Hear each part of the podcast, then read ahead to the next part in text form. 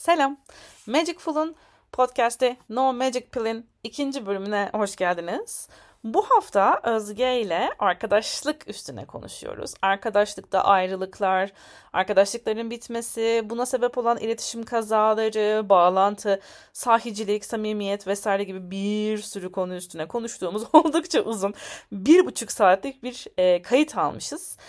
O yüzden ben bunu iki bölüme böldüm. 45 dakika 45 dakika iki bölüm şeklinde yayınlanacak bu kayıt. Dolayısıyla bugünkü ilk e, bölümde ilk 45 dakikayı dinliyor olacaksınız. Bu arada bir şey söylemek istiyorum. Benim sesimde bir böyle bir boğukluk çıkmış. Muhtemelen mikrofonla alakalı bir sorun yaşadım. Video versiyonunu izleyecek olursanız görüyorsunuz ki saçım açık. Saçımın mikrofonun üstüne geldiğini düşünüyorum kulaklıktaki. Dolayısıyla üzgünüm. Düzeltebileceğim kadar düzeltmeye çalıştım ama ıı, tam olarak çok da güzel olmamış olabilir. Gene de bizimle beraber kalıp bu podcast bölümünü dinlemenizi tavsiye ediyoruz. Çünkü biz kaydederken bir kere her zamanki gibi çok zevk aldık zaten tabii ki. Bu çok klişedir biliyorum ama biz gerçekten kaydederken çok zevk alıyoruz. Çünkü kendi ilgilendiğimiz konular üstünde konuşuyoruz aslında. Sizi de bu alanlara davet ediyoruz. Arkadaşlık bizim için çok önemli. Özge ile biz uzun zamandır arkadaşız. Ve bu sırada başka arkadaşlıklar kurduğumuz oldu. Onlarla arkadaş ayrılıkları yaşadığımız oldu. Niye acaba böyle oldu diye sorguladığımız oldu. Ve dedik ki okey bu önemli bir konu. Bunu konuşalım. Bunu podcastleştirelim. Ee, ve gördüğünüz üzere o kadar önemsemişiz ki bir buçuk saat boyunca konuşmuşuz bu konu üstünde. Umarız zevk alırsınız. Ee, şimdi bu birinci bölümü sizlere sunuyoruz. 21 Aralık'ta çekmiştik bunu. E, kaydetmiştik. O yüzden e, birazcık da böyle başında değerlerden, meditasyonlardan, niyetlerden falan da bahsediyoruz. Umarız hoşunuza gider. Bir sonraki bölümde görüşürüz. Yani bu arkadaşlık bölümünün ikinci e, kısmında görüşürüz. Şimdilik size iyi dinlemeler. Bugün 21 Aralık. Ne hissediyorsun gün dönümünde? Evet, bugün 21 Aralık. Az önce video yaptım bir tane bu 12 gün 12 pratik için. Hı hı. Ondan sonra surf, orada surf yaptırdım. Hmm, süper. Ve surf yaptırırken şey diye düşündüm. Ee, ilerisi için referans eğer bunu kayıda koyacak olursam surf bir şiddetsiz iletişim meditasyon tekniği. ee, şey düşündüm. Hani şimdi surf'te değerlere getiriyoruz ya aslında dikkati. Birazcık daha vücudumda işte bu aradığım değerden olsa nasıl hissederdim. Orada da şey düşündüm. Yani bir tohum ekiyorum sanki önümüzdeki mevsim için. Bu tohum e, bir niyet olabilir, gene bir değer olabilir, bir istek, ihtiyaç, özlem bir şey olabilir. E, onu böyle eksen ve onun böyle baharda, önümüzdeki baharda yaşarmaya, filizlenmeye başlayacağını düşünsen nasıl hissederdin mesela? O şey gerçekleşecek olsa nasıl hissederdin diye düşündüm. Öyle bir hoşuma gitti onu düşünmek. Nasıl hissederdin? Rahatlamış hissederdim. Ben mesela işte şimdi şey olsa, bu işte yaptığımız yayınlar, işler böyle bir birazcık yayılsa mesela o tohum büyüse daha çok insan bize katılsa ondan sonra böyle konuşsak e, böyle soru sorsak onlar yorumlarını verseler biz onların üstüne konuşsak falan bir kere çok bağlantıda hissederdim. Yani birileriyle bağlantıya geçtiğimi ve konuştuklarımızın bir yere değdiğini ve o aynı hat üstünde ilerlediğimizi hissederdim. Yani böyle şey gibi bant gibi düşünüyorum. Böyle biz götürüyoruz onlar getiriyorlar gibi. Öyle çok bağlantıda hissederdim bir. Bir de ikinci sanırım çok rahatlamış hissederdim gerçekten. Böyle oh hissederdim diye düşündüm ve o böyle iyi geldi yani bedenimde böyle karnımın orada böyle bir ferahlık hissi oluşturdu ve böyle sanki böyle sırtım daha böyle güzel yaslandı bir yere böyle yerleşti gibi hissettim. Daha böyle neşeli ve enerjik hissettim kendimi. Sen Aa. nasıl olurdun mesela? Öyle bir şey var mı sende? Bana da direkt anlattıklarını dinlerken bağlantı kelimesi geldi. Hmm. Zihnimde ilk olarak o kelime canlandı. Ben de daha bağlantıda olmuş hissederdim diye düşündüm. Başka ve bilmiyorum konuştuklarının bir yere dokunması, o hep arzu ettiğimiz community'nin bir araya gelmesi, oradaki o bağlılık çok tatmin edici de olurdu. Bir de şimdi mesela bugün bağlantı kopukluklarından bahsedeceğiz. Aynı şeyi düşünüyordum. O yüzden Aslında o... bağlantıdan bahsedeceğiz yani totalde bağlantıdan... arkadaşlıktan bahsedeceğiz. Arkadaşlık eşittir bağlantı değil de ne zaten. evet. Ve kopukluklarından da bahsedeceğiz tabii. Okey. O zaman resmi olarak resmi olarak hoş geldiniz diyelim. Başlayalım. Bugün arkadaşlıktan arkadaşlar arkadaşlıktan konuşacağız.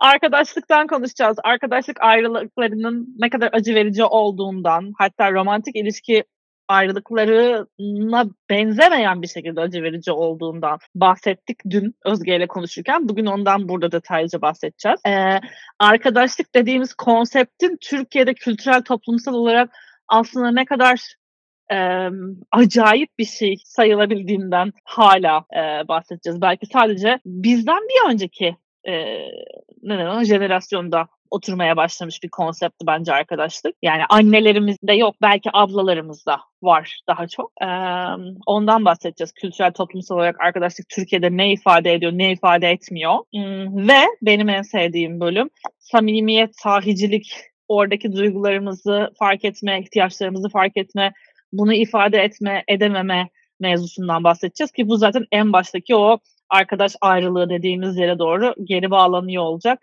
Ya hani kendimizi ifade ediyor oluyoruz ya da arkadaşımızı muhtemelen artık arkadaşımız olmasını istemiyorsak ghost ediyor oluyoruz.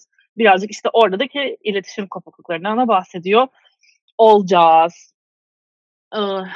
Evet Özge senin bir, birkaç okuma yaptın dedin ufak tefek. Ee, neler buldun mesela arkadaşlıklar, arkadaşlık ayrılıklarıyla alakalı nereden giriş yapmak istersin? Kafamıza göre takılalım bence ya. Random. evet, çok güzel özetledin bugün nelerden konuşacağımızı. Ben dün çok kısaca baktım yani çok derinlemesine inceleyecek vaktim olmadı ama dün seninle konuştuktan sonra arkadaş ayrılıklarıyla sevgiliden ayrılmanın arasındaki farklarla alakalı öyle kısa bir e, okuma yaptım. Yani bir sevgili olma süreci vardır ya, bir başı, o ortası ve hani artık bitiyorsa da sonu. Böyle daha çerçevesi daha belli ve net ya da beklentilerin daha belli ve net olduğu e, bir ilişkilenme şekli diye anlatıyorlardı. Arkadaşlık da birazcık daha esnek bir e, etkileşimden bahsediliyor. Hmm. Yani onun başı, ortası, sonu o kadar sevgili kadar belli değil. Yani bir arkadaşınla mesela şey oluyor ya yani bir ay çok böyle sıkı fıkı olursun sonra ikinizin de hayatına bir şeyler girer. Böyle stresli dönemler olur. Üç ay görüşmezsin. Ondan sonra tekrar görüşürsün. Hani böyle daha belirsiz ama bir sevginin hmm. olduğunda ne zaman görüşeceğini daha çok konuşursun. Daha bellidir yapacakların. Ortak hedefler daha çok konuşulur. Belki hani hmm. seninle mesela kaç senedir arkadaşız.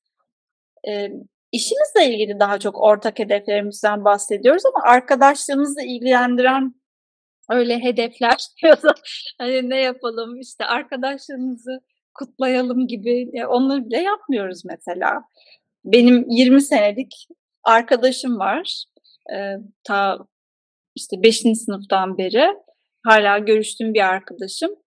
Ya onunla da konuşurken hani sevgiliyken böyle hep yıl dönümleri falan kutlanır ya. Niye Hı-hı. arkadaşlıkta da o tarz kutlamalar yapmıyoruz? Arkadaşlığımızı kutlamaya vakit bile ayırmıyoruz. Hı hı. E, bireysel doğum günleri işte ne bileyim belki bir işle ilgili bir başarı bunlar kutlanıyor. Ya da hamilelik. Ya da evlilik, hamilelik falan gibi diyecektim ben de. Onlar evet. Alışık olduğumuz şeyler. Arkadaşımızla kutlama evet. yapmaya. Ya da belki beraber kutladığımız yılbaşı falan gibi etkinlikler geldi aklıma kutlama deyince. Ama evet arkadaşlığını kutlamak, arkadaşlığını onore etmek gibi bir şey çok yaptığımız bir şey değil. Halbuki sevgililikte bu çok normal ve yapılması Hı-hı. gereken bir şey olarak görülüyor. Evet. Aynen. Hani bu örnekler şimdi aklıma geldi. Bunlar okuduğum şeyler değildi ama e, okuduklarım içerisinde dediğim gibi o sevgililikte birazcık daha çerçevenin belli olması, beklentilerin aşağı yukarı belli olması, rollerin aşağı yukarı belli olması. Hı hı. Yani çok böyle standart, tipik bir e, ilişkilenme çeşidinden bahsedersek tabii ki bunların bir sürü farklı çeşitleri olabilir romantik çatısı altında ama biz standart tipik bir ilişkiden bahsedersek roller, beklentiler daha belli. Ee, arkadaşlıkta oradaki belirsizlik dolayısıyla arkadaşlığın bitişine de yansıyabiliyor diye anlatıyorlar. Hmm. Ee, işte insanlar soru sormuş. Ben arkadaşlığımın bittiğini nasıl anlarım? İşte arkadaşlığınızın bittiğini işaret eden bilmem kaç tane hmm. şey işaret, ipucu vesaire. Hani böyle makaleler yazılmış. Yani bu da aslında biraz e, karanlıkta kaldığımızı o anlamda gösteriyor. Ar- konu arkadaşlar geldiğinde, arkadaşlarımızla olan ilişkilerimize geldiğinde o ilişkileri sürdürme şeklimiz, onları besleme şeklimiz ve tabii ki her ilişkide olduğu gibi arkadaşlıkta da sorunlar olabilir. İlla böyle büyük ihanetler işte sırtından bıçaklamalar olacak diye bir şey yok. E, yollar ayrılabilir, değerler değişebilir, ilgi alanları farklılaşabilir. E, bu sebepten dolayı da insanlar, arkadaşlar başka yollara doğru gidebilir. Ama orada bile bir sönümlenme oluyor. Yani konuşulan, bak artık ben seninle arkadaşlık yapamayacağım işte çünkü şöyle şöyle hissediyorum ya da ben artık başka şeylerle ilgileniyorum. Hani ortak paylaştığımız şeyler kalmadı gibi bir konuşma ben hiç Pek hayatta yapmadım. Yapıldığını da Şahit olmadım. Bir unicorn gibi. Arkadaşlık ayrılığı bir unicorndur. Benim evet. de düşündüklerim dün işte kısaca göz attığım konular bunlar oldu. Ee, bu noktada belki işte şeyden bahsedebiliriz. Şimdi ghosting'den konuştuk. Burada özetle geçti mi bilmiyorum ama biraz önce seninle konuşmuştuk. Ghosting'in ne olduğundan ufacık bahsedeyim. Ee, birisiyle görüşüyorsunuz ve yani eğer ki haberi olmayanlar varsa ghosting, ghostlanmamış olanlar varsa ne mutlu. Hepimiz Aslında. ghostlanmadık mı? Neredeyse hepimiz ghostlanmadık mı? Ee, birisiyle görüşüyorsunuz, romantik bir partnerden bahsediyorum şu anda. Ee, ve hani böyle konuşurken konuşurken bir gün geliyor, cevaplar cevap verilmiyor işte e, mesajlarınıza ya da işte aradığınızda telefonlar açılmıyor ya da böyle hani soğuk bir e, ve sanki aranızda hiçbir şey olmamışçasına bir tavırla karşılaşıyorsunuz. Belki hani günlük hayatta gördüğünüz birisi mesela aynı iş yerinde çalıştığınız ya da aynı okulda okuduğunuz birisi sizden kaçılmaya başlanıyor. Bu olaya işte ghostlama deniyor. Karşınızdaki insan birden bir hayalet Casper haline dönüşüyor ve artık var olmuyor. Hmm, hayatınızda bir anda çıkıp gidiyor. Tamamıyla hani böyle sizden soğuyor ve sizinle görüşmemeye başlıyor. Arkadaşlıkta aslında tam da senin bahsettiğinin üstüne işte o gerçekleşiyor galiba. Hani şeye alışkın değiliz. Okey tamam artık ben seninle arkadaşlık etmek istemiyorum. Ee, ya da işte aynı değerleri paylaşmıyorum, aynı ilgi alanlarını paylaşmıyorum. Dolayısıyla bundan sonra artık görüşmeyelim demiyoruz. Onun yerine arkadaşımızı muhtemelen ghostluyoruz. Yavaş yavaş ghostlayabiliyoruz. Evet dediğim gibi bir sönümlenme olabiliyor. Belki işte her gün görüşüyorsak haftada bir görüşmeye başlıyoruz. Sonra ayda bir görüşmeye başlıyoruz. Sonra sadece özel günlerde mesajlaşıyoruz. En sonunda artık hiç konuşmaz bir hale geliyoruz ve orada da bir çeşit e, şey ghostlama oluyor. Belki şeyli kademeli ghostlama diye diyebiliriz arkadaşlıklarda başımıza gelene. Ve e, dün de şeyden konuşuyorduk. Bugün de şimdi bunu anlattıkça aklıma o çok geldi. Benim kendi deneyimlerimden de, bütün arkadaşlık deneyimlerimden. Bu buradaki yavaş yavaş bu tükenerek giden şey aslında bir yerde çok acı verici bir hale ulaşmaya başlıyor. İlk başta belki o acıyı o kadar hissetmiyoruz. Ama sonrasında baktığımızda ben bu arkadaşımla işte bak aylardır aramamış beni diye düşündüğümde mesela eski günleri hatırlıyorum ve diyorum ki ya ne kadar güzel günler geçirmiştik. Niye böyle oldu ben anlamadım. Ve özellikle suçu kendinde bulmaya çok meyilli bir karakter yapısına sahipsen o zaman o ekstra acı verici bir hale gelmeye başlıyor herhalde içinde. Yani benim için öyle olmuştu. Ya acaba ben bir şey mi yaptım? Ben yeterince emek göstermedim mi? Ya da ne bileyim ben bir şey söyledim de bana alındı mı? Bak şöyle yapmasaydım böyle olmazdı deyip klasik ayrılıklarda ya da sevgili kavgalarında aldığımız pozisyonda benzeyen bir şekilde böyle kendi kendimizi acıtarak gittiğimiz bir yer olabiliyor. Orası da bana şey hatırlattı bu e, sizin mindfulness şefkat eğitiminde anlattığınız ikinci ok mevzusunu getirdi. Arkadaşlık zaten bitmesi acı verici bir şey. Bir de üstüne ben kendimi böyle oku saplayınca o ilk yaranın üstüne başka bir yara daha açıyorum ve kendi kendime diyorum ki bu arkadaşlık bitti ve tek sorumlusu benim belki. Böyle bir şey geldi aklıma. Ve burada şey geleceğim bir de hani sevgilimizle ayrıldığımız zaman acımız etrafımız tarafından geçerli görünüyor değil mi? Hani sevgimden ayrıldım. Dolayısıyla bazı hani sosyal etkinliklere katılmayabilirim, ağlayabilirim, çok üzgün olabilirim.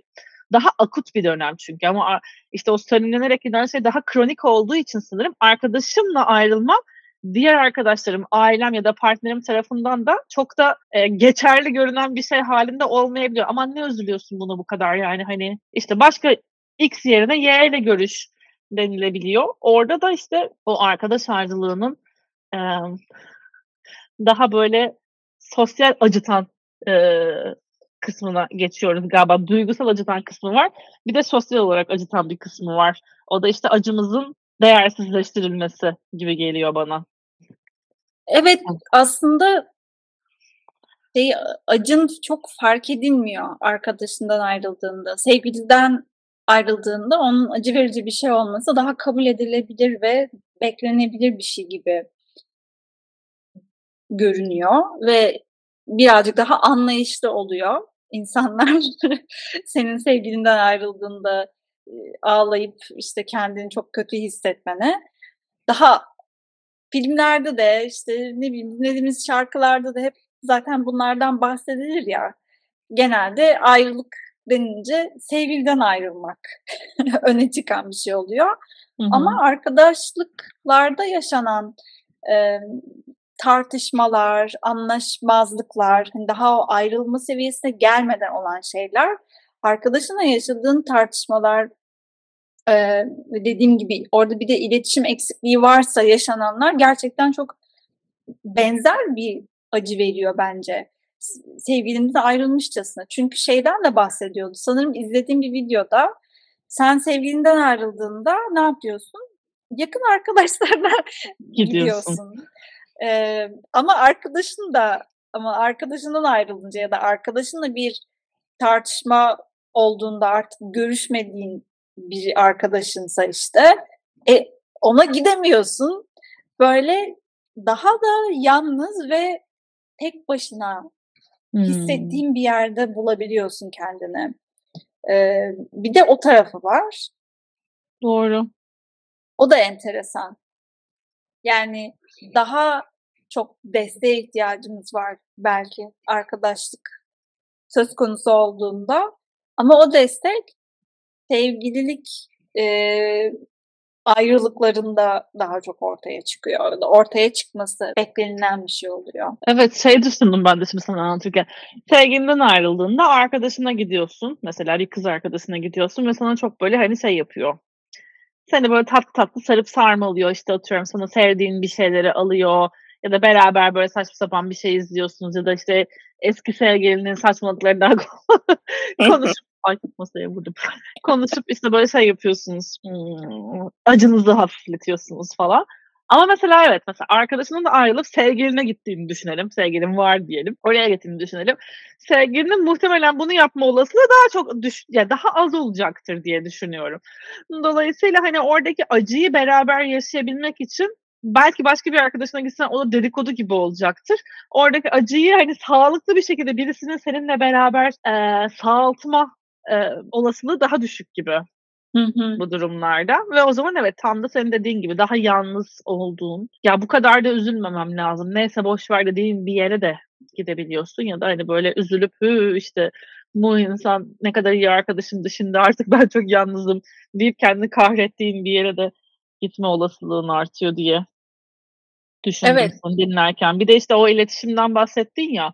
Hı hı. Aa, yani mesela niye o arkadaşımızla ayrılma noktasına geliyoruz? Belki de birazcık onu incelemek lazım bu konuştuğumuz şeyin ardından. Niye yani e, çok sevdiğimiz bir arkadaşımızla görüşmememizi gerektirecek bir şey birçok şey e, olabilir tabii ki. Oraya Yani böyle sıfır noktasından beş noktasına şak diye nasıl ulaşıyoruz yani. Çünkü içimizi tutup tutup birden patlamak gibi olabiliyor ya çoğunlukla. Onun yerine alternatif olarak ne yapılabilir? Onları da düşündüğümüz bir yerde olacağız bugün.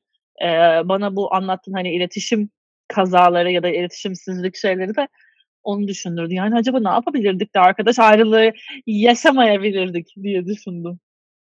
Aslında dün konuştuklarımıza gitti benim aklım.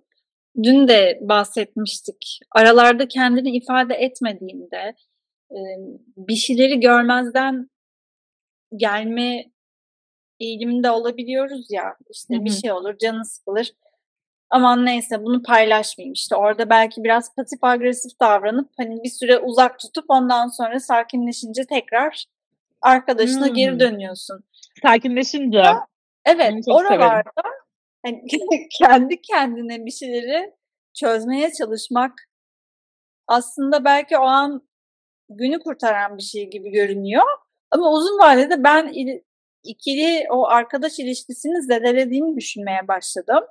Ee, yani ben de hayatım boyunca ilişkisel iletişimlerimde harika bir insan olmadım. Çünkü bu bir beceri ve hani biraz deneme yanılma yöntemiyle ben de işte 31 yaşına kadar öğrendiğim şeyleri geliştirmeye çalışıyorum.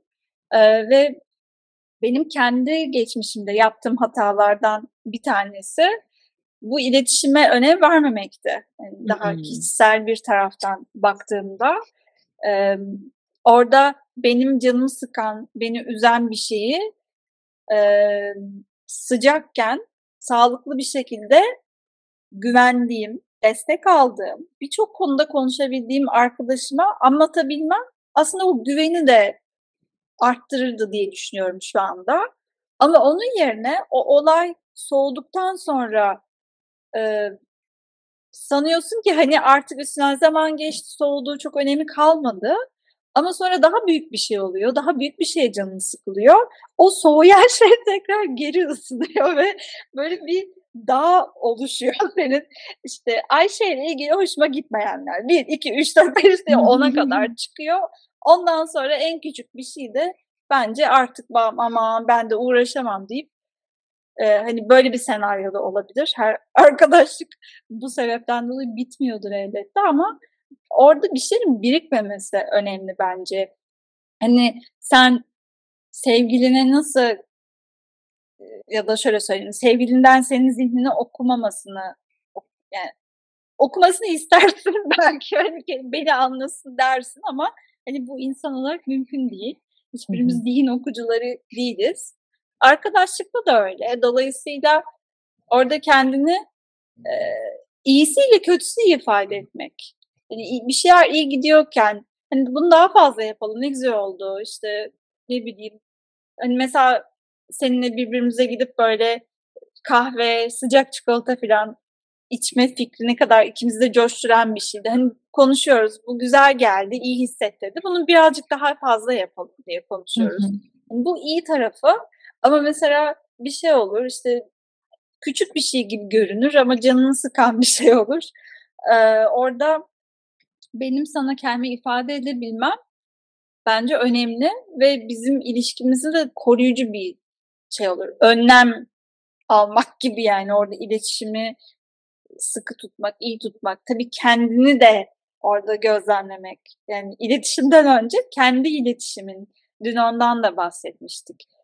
Bir konuyla ilgili ben ne hissediyorum diye o iç sorgulamamı yapabilmem de çok önemli. Ki hı hı. beni neyin gerçekten üzdüğünü anlayabileyim. Belki bambaşka bir şey beni üzdü. Arkadaşıma patladım ya da hı orada duygumu e, arkadaşımla olan ilişkime astım.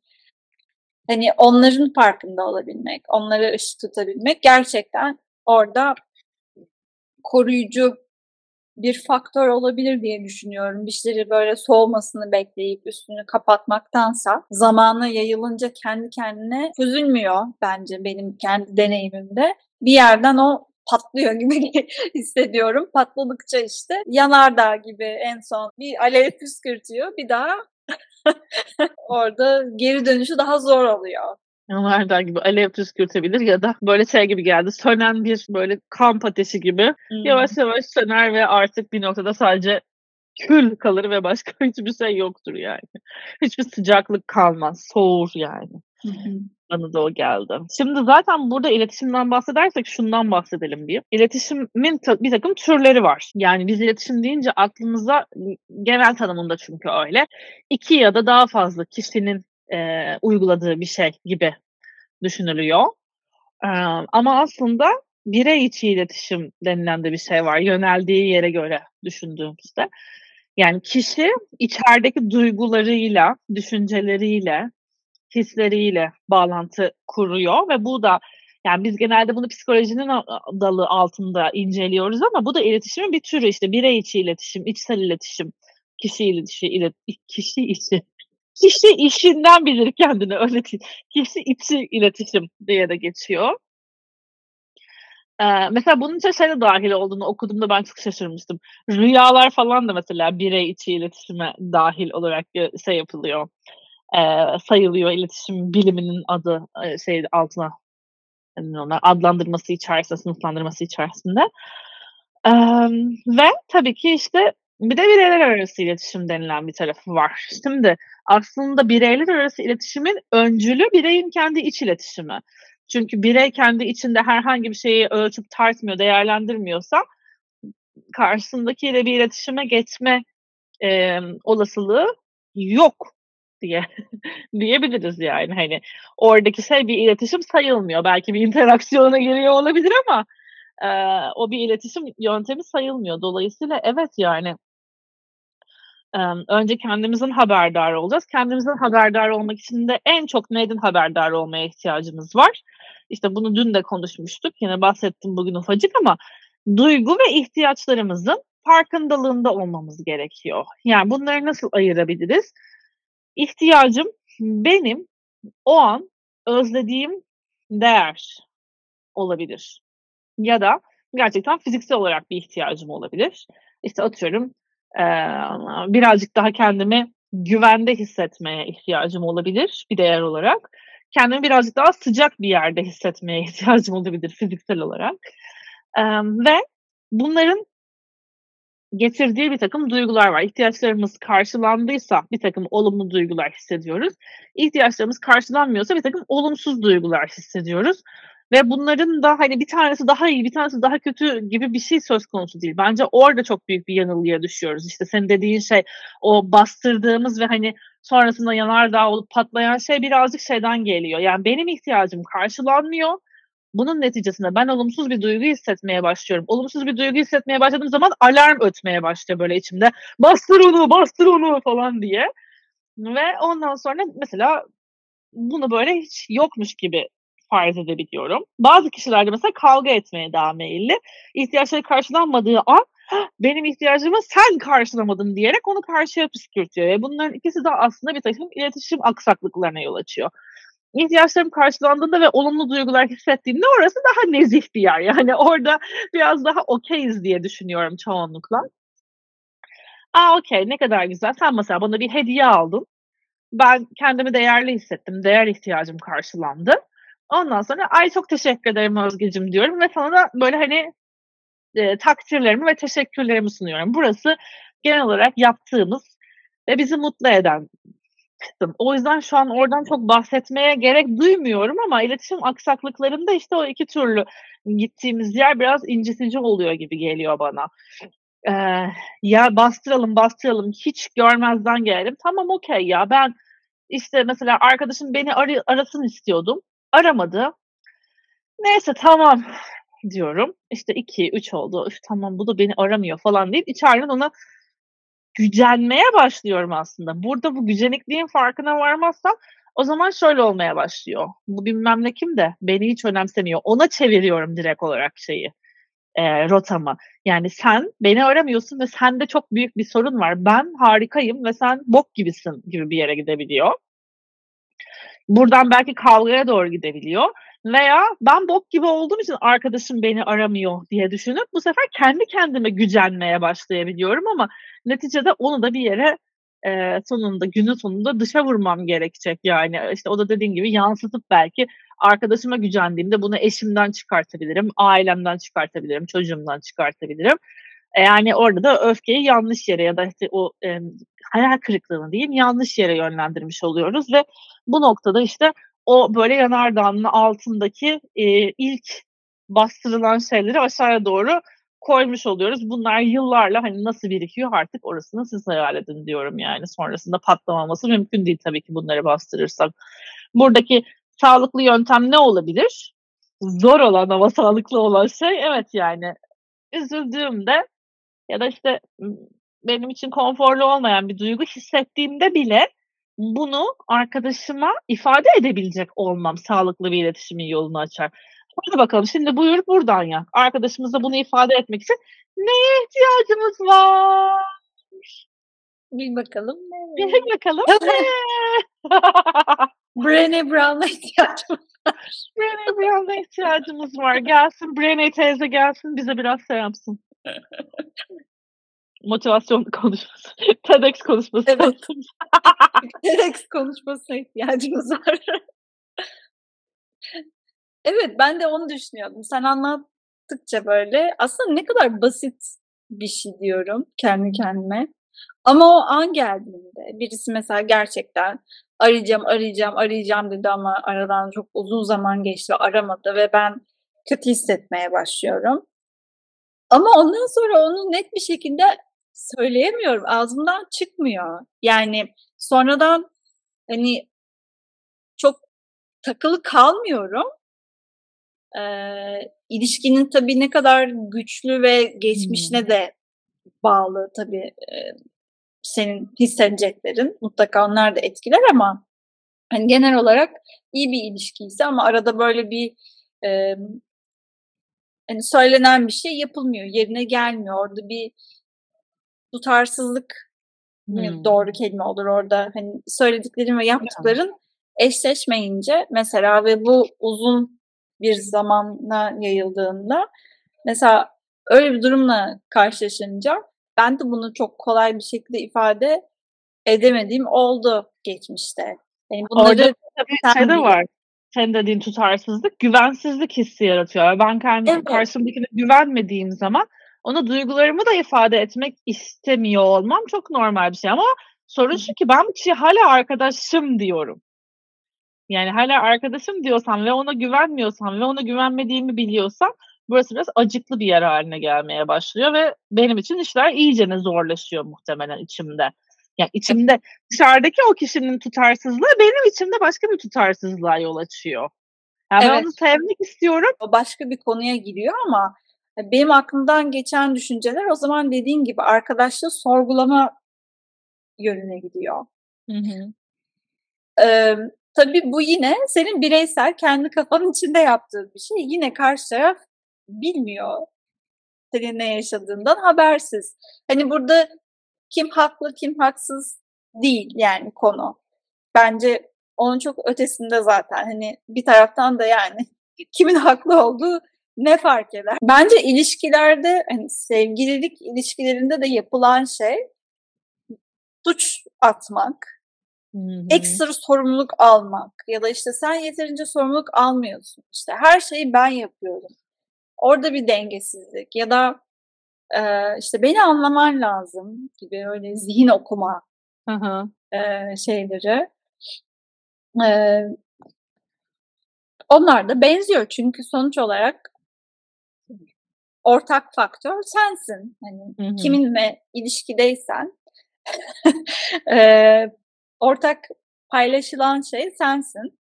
E, sadece farklı rollerde işte insanlarla etkileşim halinde oluyorsun. Ailenle başka bir roldesin, sevgilinle başka bir rolde, arkadaşınla başka bir rolde, kendinle başka hatta bir rolde, bir evet, rolde. Doğru. üstüne takındığın bir rol olabilir. Ee, ama nasıl bir ilişkilenme şeklim varsa o mutlaka birçok farklı ilişkine yansıyordur. Ee, onların kendinin o anlamda farkında olmak da önemli işte. O duyguların, arkadaşından beklentilerin acaba başka bir şeyden beklentilerinle mi alakalı?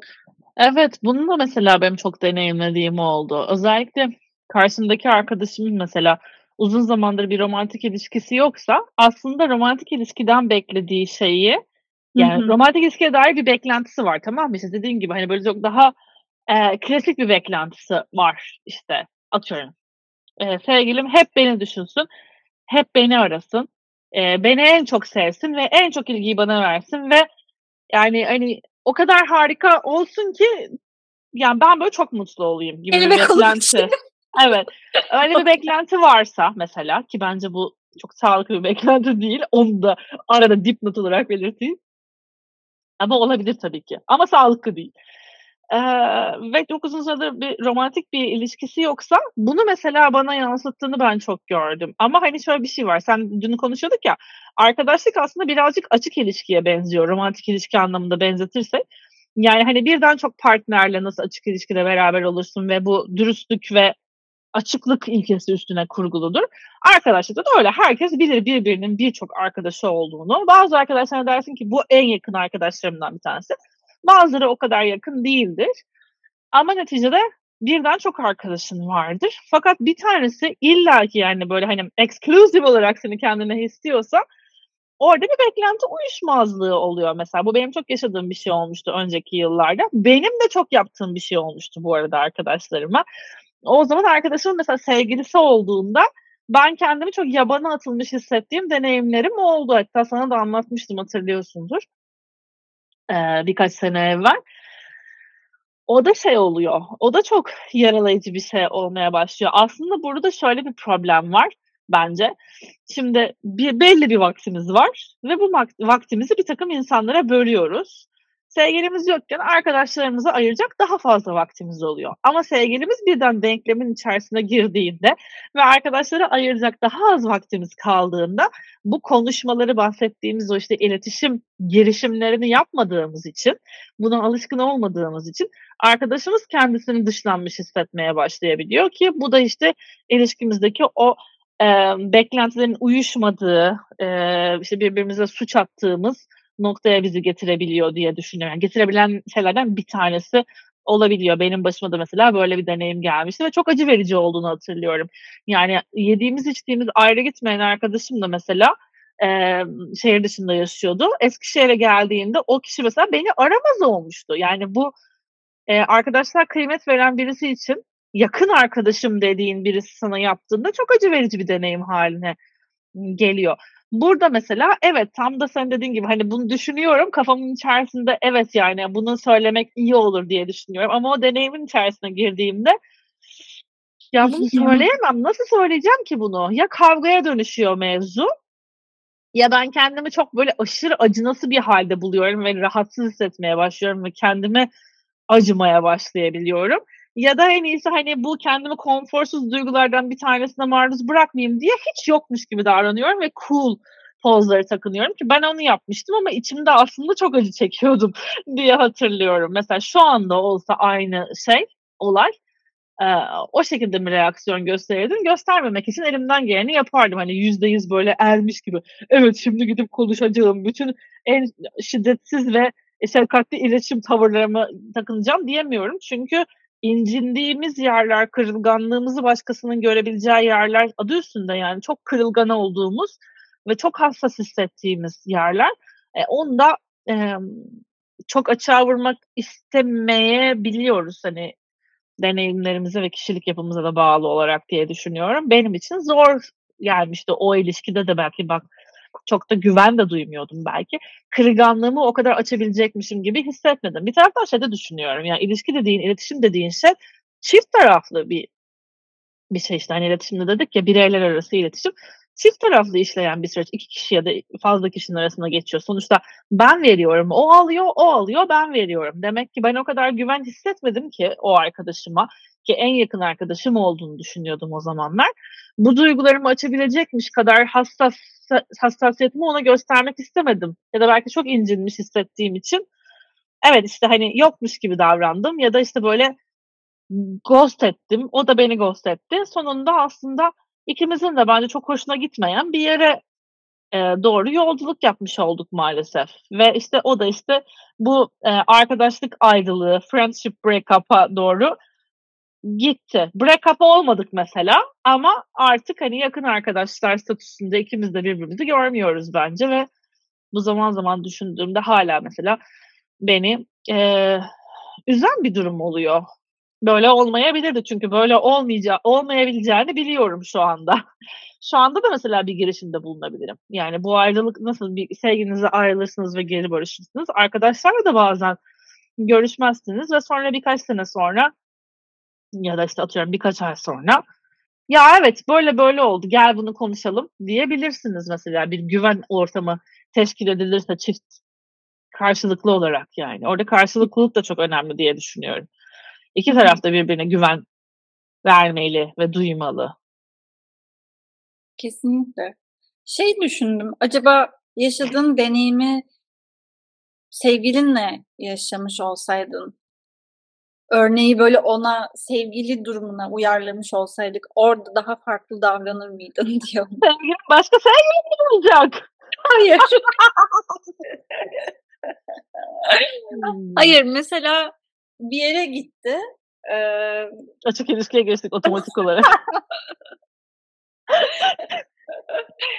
Başka bir şehre gitti. Tamam mı? Sana da haber vermedi. Ha, diyelim ki bir tane yeni bir iş buldu. Ama sana haber vermedi. Senin haberin yok ve böyle bir anda bir gün gitti. Ee, yani sevgi hala sevgilin, ayrılmadınız ama sana bu durumdan hiç bahsetmedi. Yeni iş bulduğundan ve bunun için başka bir şehre gideceğinden ve yani bir süre orada kalacağından hiç bahsetmedi. Sen böyle bunu sonradan öğreniyorsun. Bilmiyorum bu çok e, benzer bir durum etkisi yarattı mı ama. Yani bir taraftan evet bir taraftan hayır ama hani şey gibi düşündürdü bana. O zaman mesela sevgilin olsa, sevgilim olsa böyle ne yapardım? Daha net bir tepki göstermek konusunda mesela kendimi daha haklı hissederdim. Ne yapıyorsun ya sen niye bana haber vermedin diye carlayabilirdim mesela ona diye düşündüm.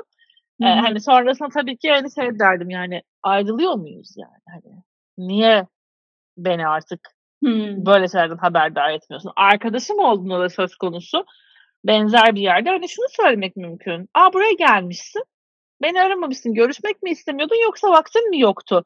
Gibi bir şey sorulabilirdi mesela ilk etapta. Ama sanırım bana orada o işte aynı sevgilimin böyle bir şey yapmasının nasıl bir şok etki yaratacaksa e, oradaki arkadaşımın da böyle gelmesi ve beni aramaması bana bir şok etkisi yaratmıştı galiba ve böyle hani şok olunca bazen ağzından laf çıkmaz evet. ya gerçekten öyle bir yerde bulmuştum kendimi. Nasıl olur ya? gelmiş ve beni aramamış. Nasıl olabilir yani böyle bir şey deyip mesela bunu ona bir de şöyle bir şey var. Ben zaten yapım gereği çok kavga çıkartmaya ve tartışmaya meyilli bir insan değilim. Yani zor bir şey benim için tartışmaya girmek. Çok sinirlenene kadar sinirlenene kadar da kavgaya girmemeyi, tartışmaya girmemeyi tercih etmek üzere yetiştirildim. Bu bazen benim çok işime yarayan bir şey olmuyor. Yani orada hani şunu söyleyip hakkımı savunamadığımı hissettim çünkü. Ya sen niye geldin beni aramadın? Çünkü geçen ay sevgilin olmadan önceki geldiğinde gelmeden bana iki hafta önceden itibaren haber vermeye başlamıştın ve her gün yazmıştın. Yani hani sevgilinle görüşmeni, işte görüşmek istemeni anlayabiliyorum.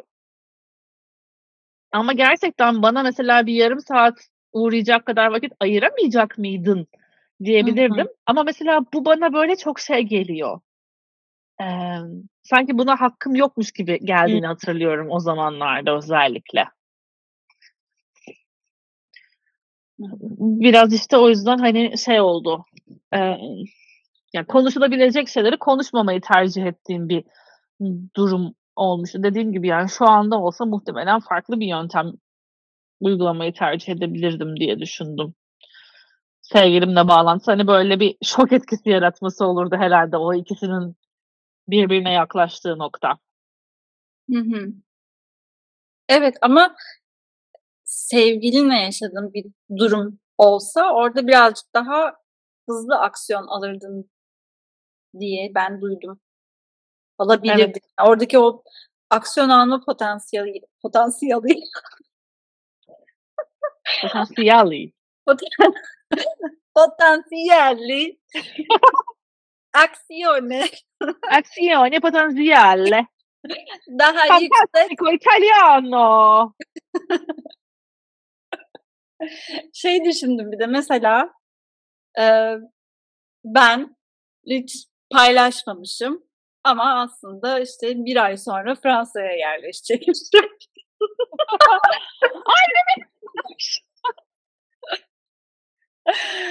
Hiç haber vermemişim sana.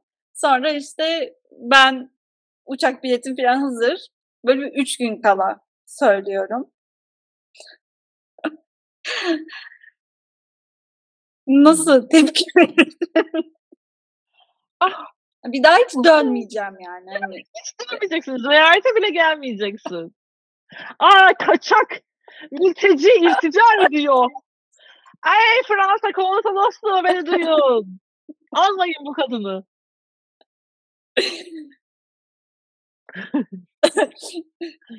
o göbek atır oynadı diyor. Ay. O da gidiyor. Nasıl bir şey düşünürsün? Bilmiyorum. Sen nasıl bir şey düşünürsün? Yine şok olurdum herhalde. Mesela diyelim ki hani Paris'i bırak. Haftaya biz Ayvalık'a taşınıyoruz desem. Üzül, yani üzülürdüm. Evet. Ee, nereden çıktı diye. Niye niye paylaşmadın diye merak ederdim. Hani gerçi bu daha büyük yani senin hayatını etkileyen kararlarla alakalı şeyler. Orada bence konuşmak için daha çok e, fırsat kollardık. Ama sanırım bizim konuşmamızı engelleyen şey o minik gücenmeler, kırılmalar. İşte beni aramadı, şöyle oldu. Bana vakit ayırmadı ya da işte bir türlü buluşamıyoruz gibi böyle küçük şeyler galiba gözümüzde önemsizleşiyor. Ee, arkadaşlık söz konusu olduğunda. Ve böyle aslında onlar birikip birikip işte büyüyor. Daha